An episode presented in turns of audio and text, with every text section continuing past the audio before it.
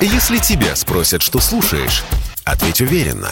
Радио «Комсомольская правда». Ведь Радио КП – это истории и сюжеты о людях, которые обсуждает весь мир.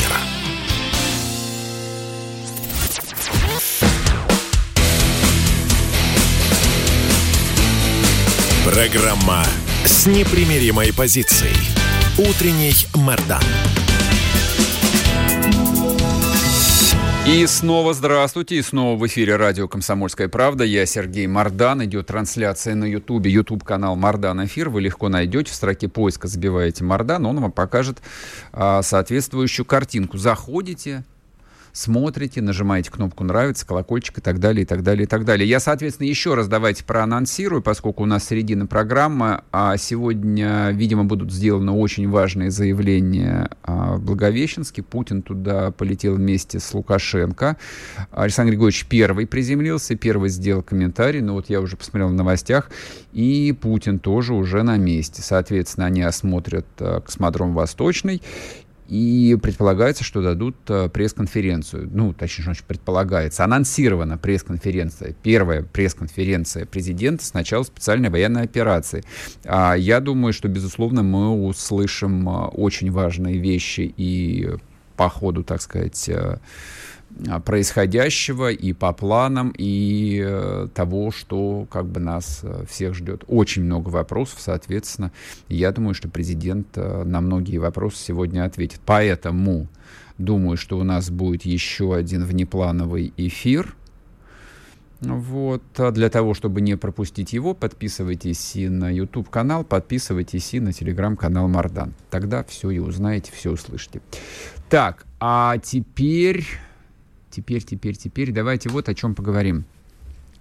Но это вот один из моих личных вопросов, а, которые а, меня не оставляют все вот эти вот уже сколько там, 44 дня с начала операции. Я регулярно в эфире об этом говорю, я и на телевидении об этом а, там, уп упоминаю, скажем так, говорить об этом там не очень принято, но упомянуть в принципе можно. А, термин денацификация вот, который был объявлен 24 февраля Путиным как одна из ключевых целей начала специальной военной операции. Что это означает? А, в каком виде она будет происходить? Э, то есть кто составляет списки значит, персонажей, которых будут денацифицировать, насколько жестоко будет происходить денацификация и так далее. Но это так, это, в общем, а, вымученная и никому не нужная ирония. Вообще, мне кажется, ирония а, в ситуации, когда льется настоящая человеческая кровь, она слегка неуместна. Серьезное время, а, серьезные вопросы, о которых нужно говорить э,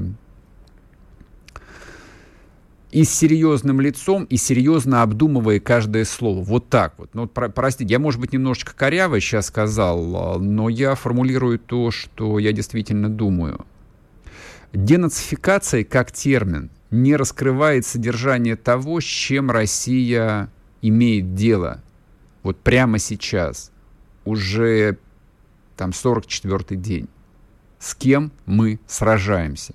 С кем сражается русская армия, с какой силой.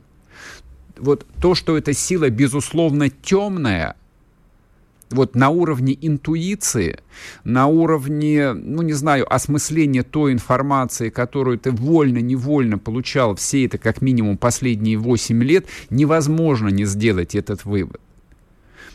Вот, как мне кажется, даже самый аполитичный человек, даже человек, который, вот то, что называется «я не смотрю телевизор», есть такая большая категория людей, которые «я не смотрю телевизор». Бога ради, вы можете его не смотреть.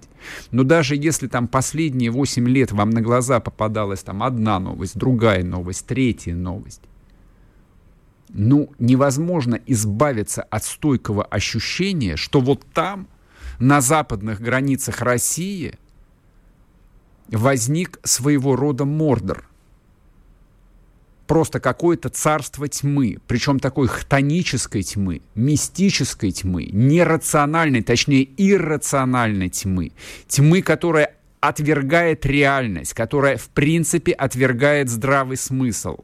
Система, которая во многом базируется на каких-то, ну если не религиозных, то квазирелигиозных практиках Вот это просто на уровне ощущения физического, по-моему, у любого, ну, более-менее думающего человека а, не могло не возникнуть.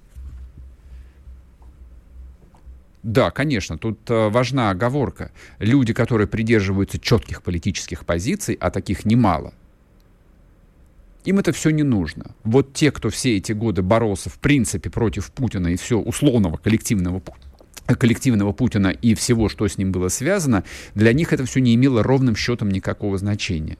Вот если с той стороны границы, в 40 километрах от э, Белгорода, кто-то кричал, значит, что Путин, сами знаете кто, о, значит, он друг, он наш союзник. Что за этим стоит, для них было неважно. Я не про этих людей. Я про людей, у которых есть хоть сколько-нибудь критический взгляд э, на жизнь.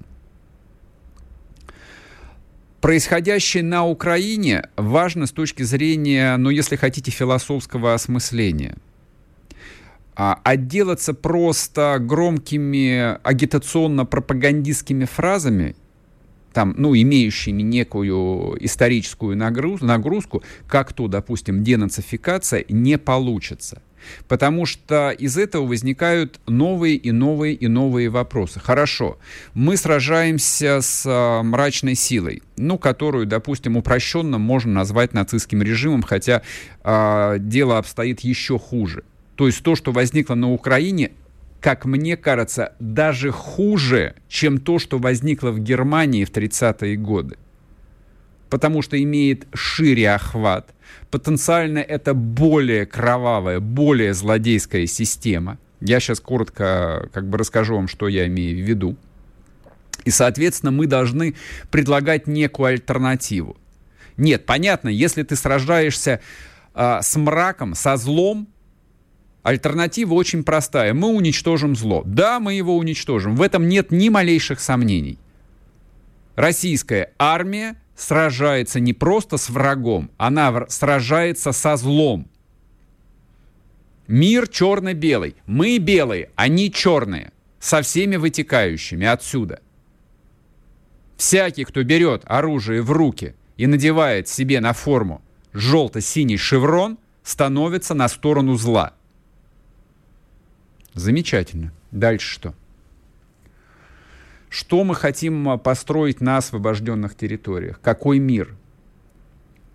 Какое представление о будущем у нас у самих в голове? Вот что возникает. Вот ключевой вопрос, который необходимо формулировать уже сейчас. Его не могут и не должны формулировать военные.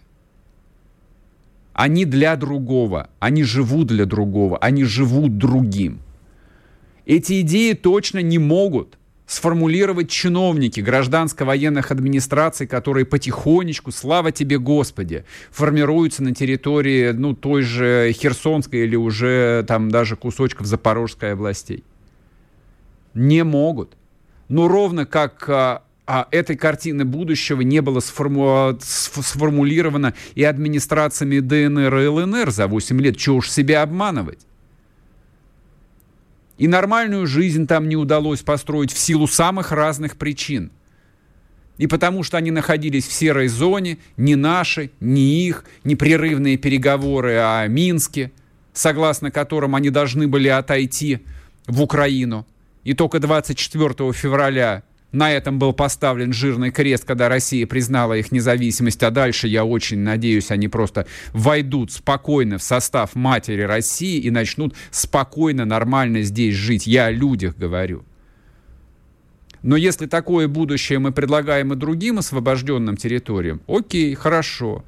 Тогда можно там не париться на этот счет и формулировать, что Россия это вот э, такая цивилизация, которая проходит очень сложный путь, неоднозначный путь. Но что из себя Россия представляет, сложно, но можно, в принципе, описать. И будущее исторической России сложно, но можно, в принципе, описать. Вот не замыкаясь на проблемах э, сегодняшнего дня. Но если рассматриваются сценарии какие-нибудь другие, ну, как, например, создание так называемого нейтрального украинского государства или одного из нескольких украинских государств, то тут придется поработать головой, а на каких принципах это государство должно существовать. Потому что политическое украинство – это идеология абсолютного зла, которая изначально с XIX века было сформулировано на отрицании и изживании из себя, изживания мучительного, физического, всего русского. Русская идентичность, русская сущность не просто отрицается. Ты должен ее демонстративно из себя извергать. С помощью в том числе и квазирелигиозных а, практик. Дело не в том, что на Украине есть нацисты, вот как германские нацисты. Там кого только нет. Украинство как идеология включает в себя любые течения политические, религиозные, национальные, которые объединяет только одно общее – ненависть к русскому и, соответственно, к России, как к государству русских. Да, там есть и самые настоящие нацисты со свастонами, но это не более чем одно из течений.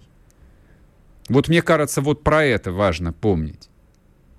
И желательно про это начать очень серьезно разговаривать, а не заметать проблему под какой-нибудь э, старый славянский пыльный шкаф. Сейчас короткий перерыв на новости, вернемся и продолжим. Не уходите, поговорим про поклонников этого украинства внутри России. Спорткп.ру О спорте, как о жизни.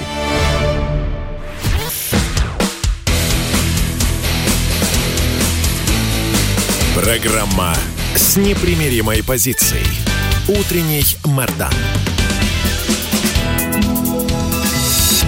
И снова здравствуйте, и снова в эфире Сергей Мордан, радио «Комсомольская правда». Подписывайтесь на YouTube-канал «Мордан Эфир», подписывайтесь на телеграм-канал «Мордан». А, идут трансляции, соответственно. Так, а, да, давайте отвечу на один вопрос. В перерыве не успел. Азов сообщил, что на Мариуполь сбросили бомбы с химическим веществом, которые по симптомам похожи на зарин. Можете прокомментировать? Могу прокомментировать. Вот, это очень смешно на самом деле, особенно после вчерашнего пространного поста в Фейсбуке, который э, азовцы опубликовали. А, в телеграм-канале я у себя прокомментировал. Я полностью привел этот текст, правда, на украинском языке, но вы его поймете. Это несложно, поверьте мне. А содержание там ясно. И вот, значит, после после этого истеричные заявления о том, что против них применили химическое оружие. У трех человек э, есть недомогание, но ситуация под контролем. Это очень смешно, слушайте, но вот правда. Ну вот, что ж это за химическое оружие такое? Что они там нанюхались? А, не хочется а, людям просто умирать, людям, а, видимо, да, и не хочется сдаваться, потому что я думаю, что многие предполагают просто, что в пленах не возьмут все равно поэтому они ждут какого-то прорыва. Ну и, соответственно, вот сейчас новость упала на ленты. А, я тоже в телеграм-канале написал, в Мариуполе была попытка прорыва. Число тех, кто пытался выйти из города, порядка полутора тысяч человек. Попытка была блокирована, часть украинских военных уничтожена, часть сдалась в плен. Очень хорошо.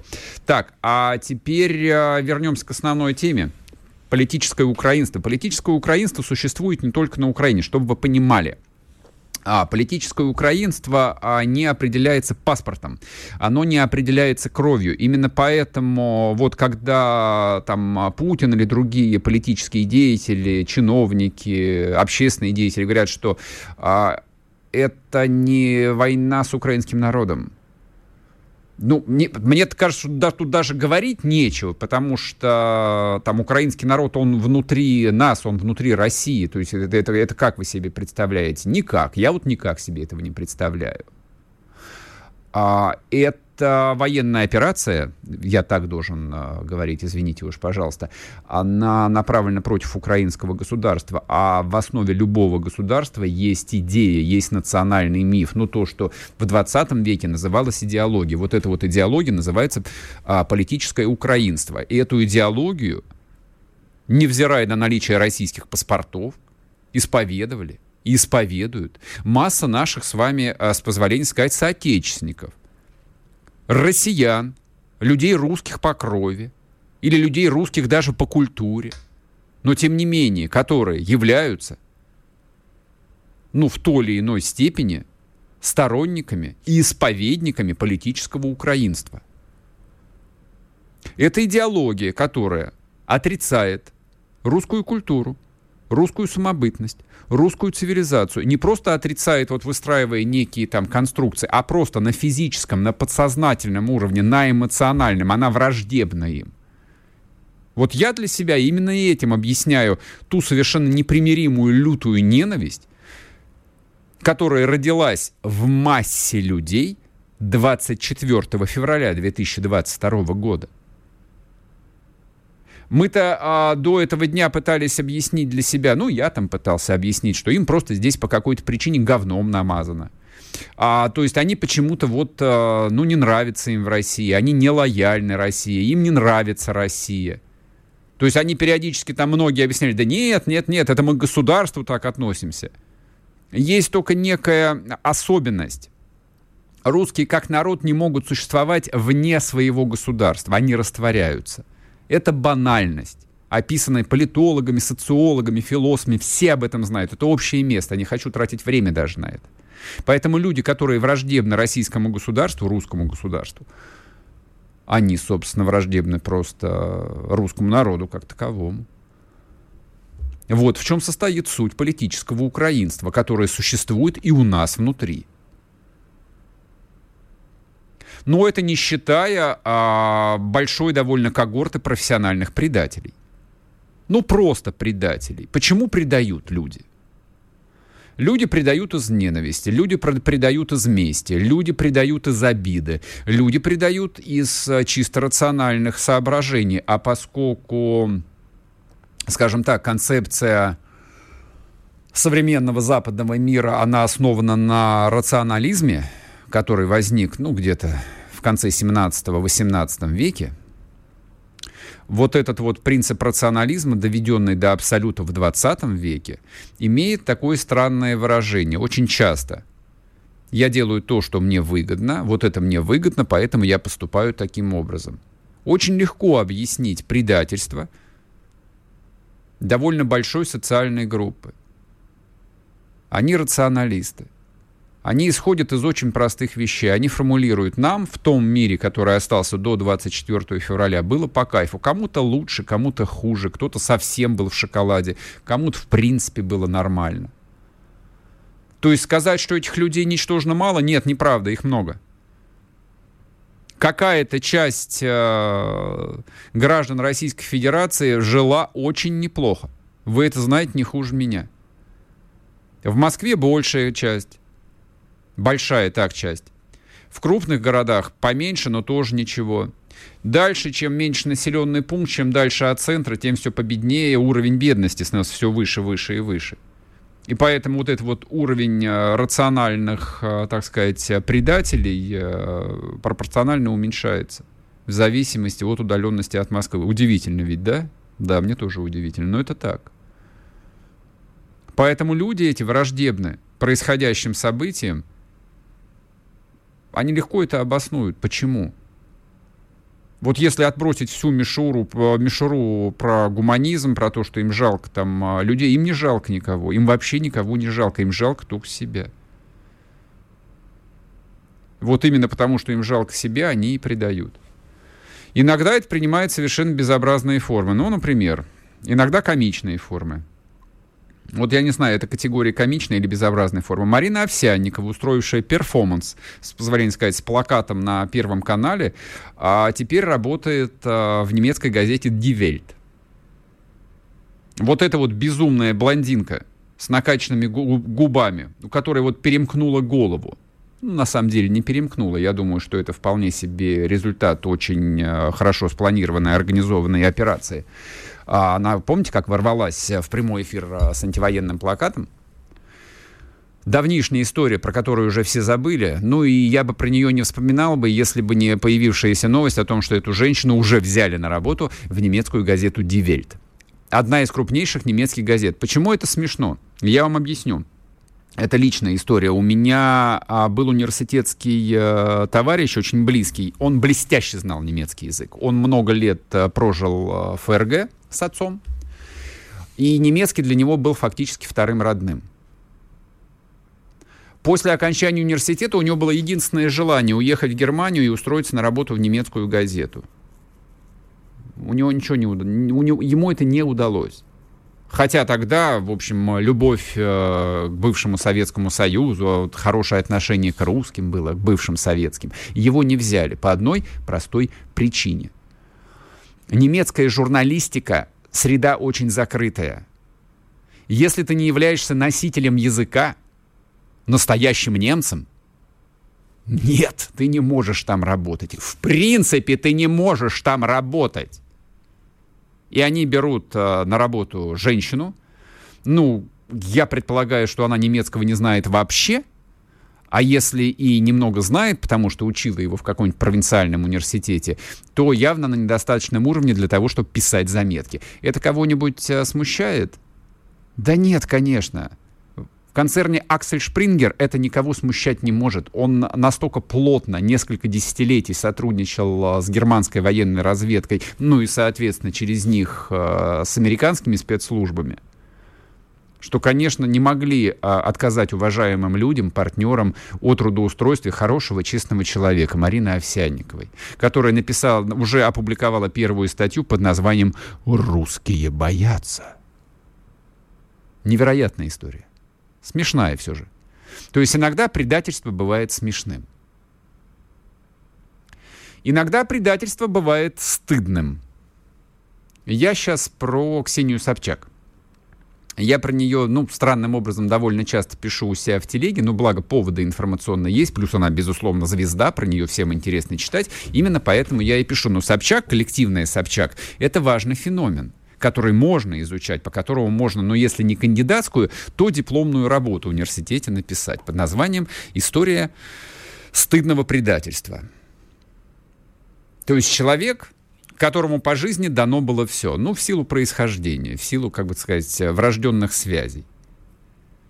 Но вот а, несколько десятилетий чувство глубокого неудовлетворения просто пожирало ее с потрохами. А, с начала операции, как вы помните, она уехала в отпуск, потом появилась информация, причем, ну, такая довольно убедительная в том, что Ксения Анатольевна а, получила израильское гражданство, а потом она это опровергала, но я думаю, что в ближайшем будущем мы услышим и подтверждение о том, что это правда. Стыдное предательство почему? Ну, потому что человек, который венчался в православной церкви, не может получить израильское гражданство. Значит, а, он должен быть православным. Православным израильское гражданство не дают. Вот тут либо а, крестик снять, либо трусы надеть, либо уж я не знаю, что нужно сделать. Вот такой у нас был кандидат в президенты, друзья мои. Ну да ладно, это все мелочи. После перерыва вернемся, поговорим про важное. Радио «Комсомольская правда». Мы быстрее телеграм-каналов.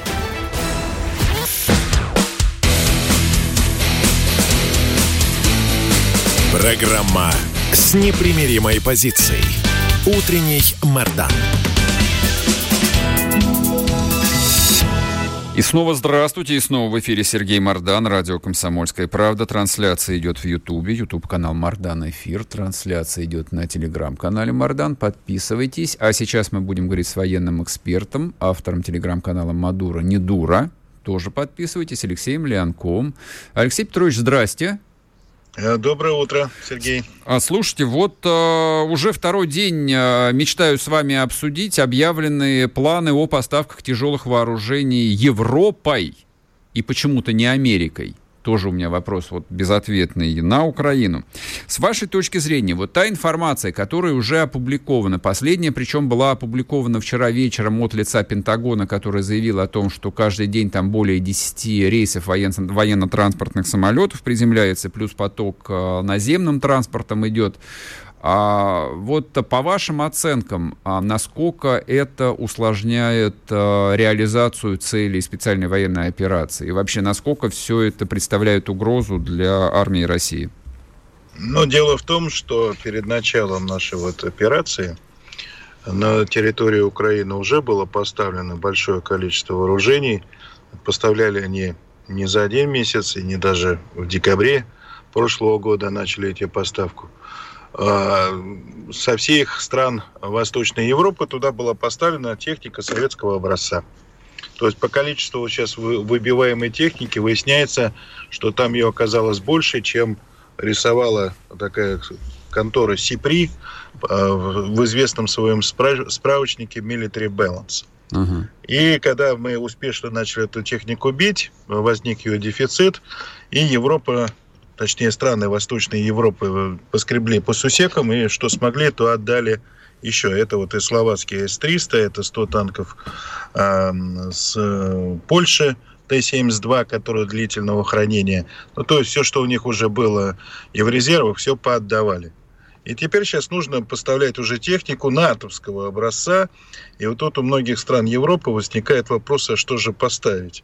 Э, Великобритания э, заявила, что она готова поставить противокорабельные ракеты «Гарпун», и Борис Джонсон об этом там Э, э, распространялся, еще там какие-то танки он хочет поставить, пока не ясно какие, но вот судя по гарпунам, которые не собираются поставить, я открою такую небольшую завесу тайны. Дело в том, что в 2020 году э, в Великобритании серьезно обсуждали вопрос, чем заменить эти гарпуны, потому что срок службы их истекает в 2023 году. Э, там программы, которые они вели по созданию таких ракет, провалились. Нужно покупать что-то у американцев. Ну, короче, от этого балласта надо исправлять, э, избавля, избавляться, потому что как раз в этом году они снимаются с кораблей, mm-hmm. снимаются с кораблей, должны перемещаться на склады и в 23 году должны утилизироваться. А тут вот удобное место, куда их можно утилизировать. Толково. А то, да, то же самое с Германией. Вот Шольц там долго напрягал свой ум, какие же танки поставить. Было объявлено, что это будут леопарды. И выяснилось, что это будет 50 леопардов, которые тоже э, с мест длительного хранения, которые, ну, в принципе, не очень боепригодны. Но если там что-то сделать с ними, ну, еще, может быть, поедут. Вопрос еще связанный со снарядами, боекомплектами, э, как-то тоже подвис, потому что э, под эти леопарды э, немецкая промышленность давно ничего не производила. Какие снаряды они там отыщут, наверное, тоже с мест хранения. Mm-hmm.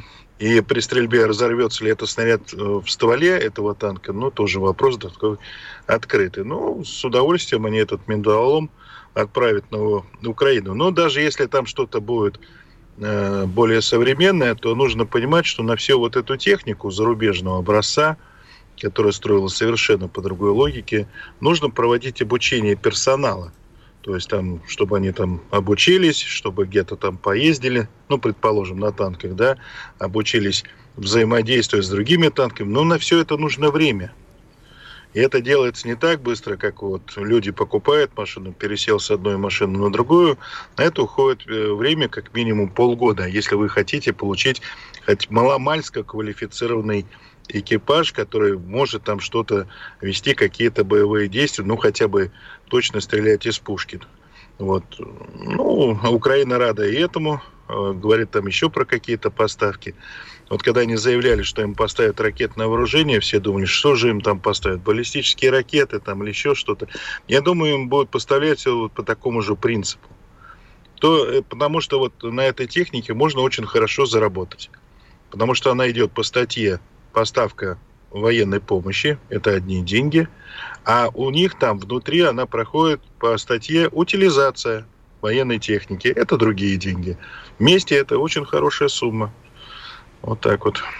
Смотрите, а ну вот а, возникает же такой абсолютно простой вопрос, житейский. А тот же Залужный, а, бог с ним Зеленским, он а, в армии не служил, у него такое вполне теоретическое представление. Но вот Залуж, Залужный-то все равно человек профессиональный, он же не может не понимать, что для того, чтобы механика-водителя научить управлять, да и, и командира, и стрелка управлять даже стареньким а, леопардом, ну, потребуется, ну, сколько раньше э, в учебке танковой э, ну, обучали солдатика? Это, ну, 3-4 ну, месяца, да. 3-4 месяца, да. Нужно обучить, чтобы он там ездил, чтобы там же нужно уметь обслуживать эту ну, технику. Помимо прочего, конечно, да. естественно. То есть, э, то есть хорошо, танки-то они погрузят на платформу, да, и, предположим, даже они доедут до Донбасса, предположим, даже они как-то там э, форсированно обучат экипажи, а где взять техников? Вот, то есть это их, их в Германии же придется искать, или и техников же тоже придется учить, а техников нельзя, но обучить, по-моему, за три месяца все же.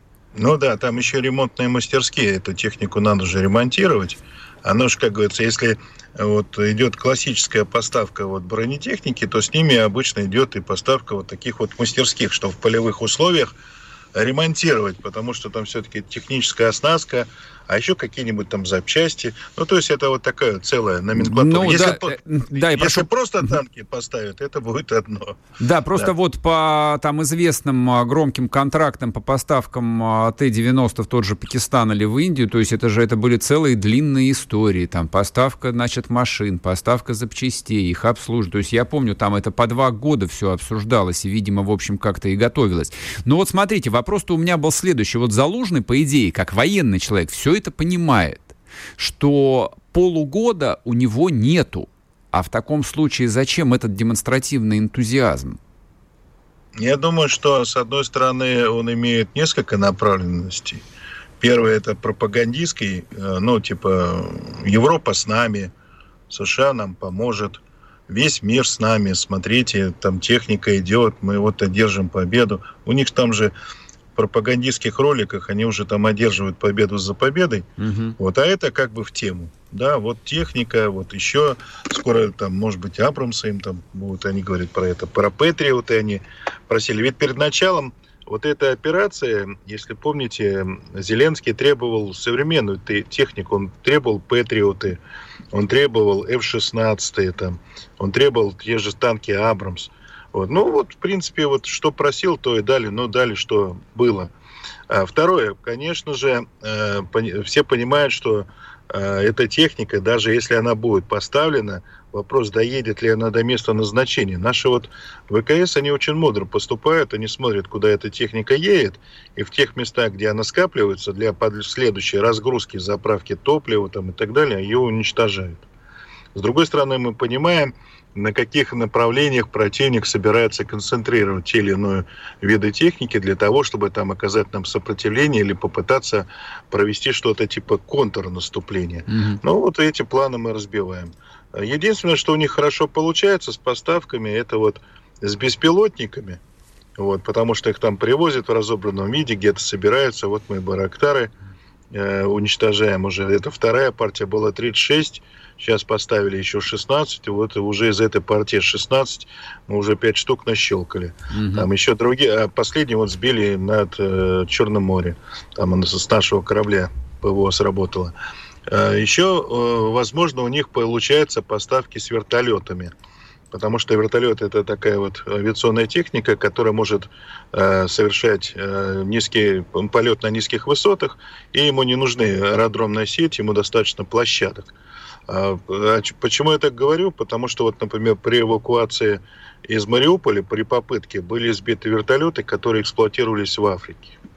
Угу. То есть каким-то образом их на Украину э, доставили. Там, в принципе, позволяет это делать. Но, э, понимаете, я так думаю, что западные партнеры Украины поняли, что утилизация такого э, своего всего барахла, который они там накопились, и для этой утилизации, кстати, требуются деньги, они нашли самый дешевый способ утилизации. Ну, и с другой стороны, они как бы выглядят как союзники, они же поставляют военную технику, угу. поставляют. А вот будет ли работать эта техника или это не будет, это уже вопрос совершенно другой. Напоминает историю с индейцами, кремниевыми ружьями ну, говорят, была такая история. Ну, вот э, украинская армия, похоже, в роли индейцев. Алексей, а у нас 30 секунд до перерыва. Наверное, вы до конца не успеете ответить, но я пока задам вопрос. А, я уже, наверное, в двух пабликах а, встречал информацию о том, что, вероятно, в ближайшее время будет принято решение Соединенными Штатами о передаче Украине баллистических комплексов МГМ-140 и что, мол, да, вот тут возникает непосредственная угроза не просто как бы частям и соединениям российской армии, но и российским городам, ну, которые близко расположены, особенно от uh, украинской границы. Сейчас uh, минута новостей, вернемся и будем Хорошо. ждать ваш ответ.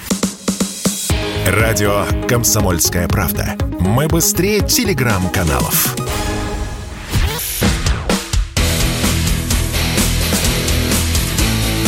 Программа с непримиримой позицией. Утренний Мордан. И снова здравствуйте, и снова в эфире Сергей Мордан, Алексей Леонков с нами, военный эксперт, автор телеграм-канала «Мадура Недура». Подписывайтесь. Алексей, а по поводу угу. баллистических а, американских ракет, беспокоит и меня, и слушателей. Да, ну вот это МГМ-140, это оперативно-тактические ракеты известного комплекса «Атакмс», а, это вот аббревиатура, да, если там по-английски ее там читать, но это Army Tactical Missile System. Ну, если переводить, то это армейский тактический ракетный комплекс. Да, у американцев такие комплексы есть, они их э, с 90-х годов они существуют, было несколько модификаций, участвовали они в боевых действиях э, в основном против Ирака, было зафиксировано. Стоимость одного комплекса там небольшая, что-то около трех миллионов долларов. Вот. Вопрос, какую модификацию будут американцы поставлять.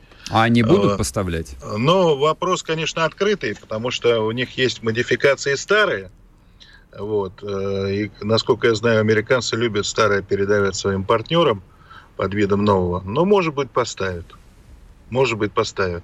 Значит, дальность действия вот этих оперативно-тактических ракет, если мы говорим про старые комплексы, это порядка 160 километров. Угу. Вот, э, ну, там аэробаллистические ракеты, но вы знаете, вот наши комплексы ПВО с такими аэробаллистическими ракетами справятся, особенно комплексы войсковой ПВО, которые сопровождают э, наши войска. Это и Тор М2, и Бук М2, М3, то есть они такие ракеты сбивать умеют. Угу. Вот. Э, ну, как только засветятся эти комплексы, предположим, что все-таки американцы их там поставили, то, понятное дело, они станут объектами атак наших ВКС, а их ракеты будут сбивать наши ПВО. Всех беспокоятся, будут ли они применять, например, по нашей территории, потому что, э, например, если точки у них там 130 километров, и пытались они атаковать, насколько я помню, Ростовскую область, э, то э, понятное дело, что после случая в Белгороде с вертолетами у нас сейчас по границе этих областей как говорится, проведены соответствующие мероприятия, которые связаны с контролем воздушного пространства, сбиванием того, что туда летит. Над Белгородом уже было сбито несколько целей. Угу. Поэтому мы как бы тот, тот, кто предупрежден, тот спасен. То есть, если они поставят, да, будем это уничтожать и эти комплексы. Вот так. Сделают ли они какой-то, скажем, перелом в боевых действиях, я сомневаюсь. Алексей, и вот еще вопрос, который мы обсуждаем здесь э, уже несколько дней. Э, то есть понятно, что основными путями доставки тяжелых вооружений и боеприпасов остаются украинские железные дороги. Почему не наносятся ракетно-бомбовые удары по железнодорожным узлам? Вы знаете, есть один фактор, который нас сдерживает о ликвидации всей, всей железнодорожной сети Украины. Это mm человеческий фактор. Это все-таки по дорогам перемещаются люди, которые хотят эвакуироваться. Вот. Но самое интересное, что э, вот эта эвакуация всегда совпадает Э, с поставками военных грузов. То есть, угу. если идет железнодорожный состав с военной техникой, то навстречу ему идет состав с пассажирскими вагонами, в котором едут люди. И вы представляете, что если вдруг мы там разрушим дорожное полотно, э, ушлые э, украинские железнодорожники или диспетчера не, предупредят об этом, например, машиниста поезда, и сойдет такой поезд с пассажирами с рельс. Э, шума будет столько, что Бучу, которую они там делали постановочно, она просто про нее забудут. А вот про такой террор, который мы учинили, погибли много, погибнет много народа, там дети, женщины, ведь эвакуируют в основном их. Конечно. Это, конечно, нам добавит э, э, много минусов, и никто на такое не пойдет. Мы поступаем по-другому, э, мы отслеживаем эти железнодорожные составы, и в тех местах, где, скажем, рядом ничего не находится гражданского или с минимальным ущербом для гражданской инфраструктуры, наносим по ним удары. Потому что, вот, понимаете, их же свозят, эти составы, их нужно где-то комплектовать, где-то разгружать. И вот эти места концентрация для там, Э, комплектовки. Например, тот же самый словацкий э, С-300. Его же распределили по нескольким местам. Что-то поехало под Николаев, что-то под Днепропетровку. Еще третья часть, я думаю, где-то там под Полтавой, скорее всего, обнаружится. Так вот, их распределяли. То есть там рассыпка вагонов, там э, перетаскивание. Это такие операции, которые отслеживаются воздушной разведкой. И когда, скажем, наиболее благоприятный момент, они уничтожаются. А я, я, собственно, имел в виду даже не удар а непосредственно по воинским эшелонам. А, хорошо, что вот вы э, там сказали о том, что они синхронизируют движение этих составов вместе с пассажирскими поездами. Тут мне даже в голову, честно говоря, вот не, не пришла такая простая вещь. Но есть же небольшое количество именно узловых станций. Да, вот, есть так, так, так называемые сортировочные, то есть там, где никакие пассажирские поезда не стоят, то есть достаточно разрушить эту инфраструктуру, чтобы драматически нарушить э, там именно доставку ну, боеприпасов и техники. Да, и, ну, пассажир, Сергей, и э, пассажирских поезд, поездов тоже, конечно, естественно. Да, но понимаете, ведь лучше уничтожить не просто там железнодорожные пути, а именно с вагонами, которые перевозят и с техникой, стоящих на них. Ведь вагонный mm-hmm. парк, он не бесконечен. Вот так, а так, а так рельсы, ну, восстановят они эти рельсы там с других путей перекладут поезда по это. А так мы накрыли вагоны, техника, стоящая на них. И это по... гораздо эффективнее. И последний вопрос, вот э, тоже мнение военного человека очень важно, это судьба Харькова. Я просто напомню для наших слушателей, от Харькова до Белгорода расстояние там полста километров всего.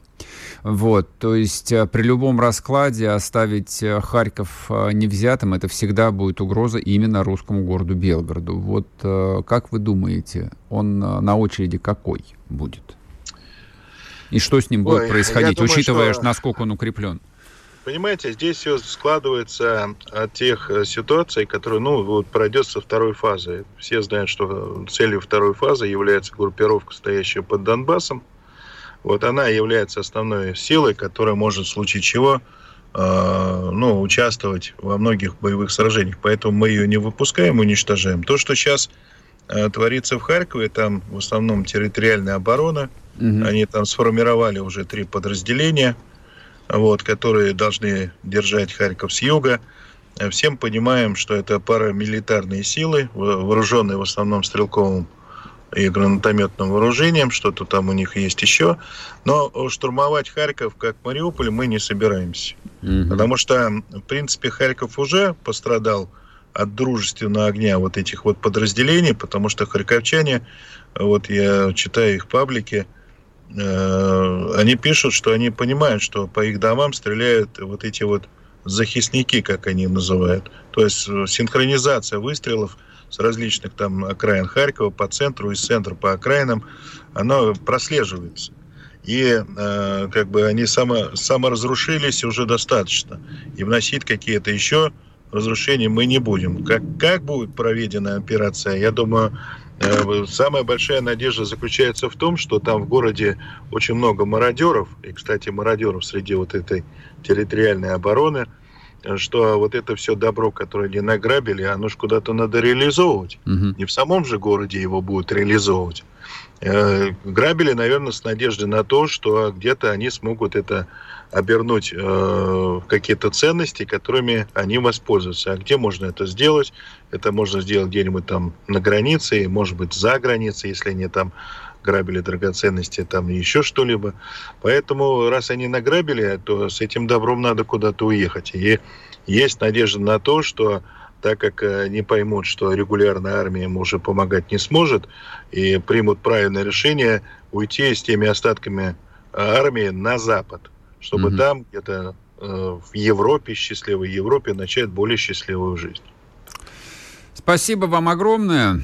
Алексей Петрович Леонков был военный эксперт, автор телеграм-канала «Мадура не дура». Подписывайтесь. Э, ну вот, собственно, то, что называется из первых рук, из первых уст что происходит. Вопрос, который мы тут и я задавал их риторически, и слушатели постоянно писали в комментариях, почему, как.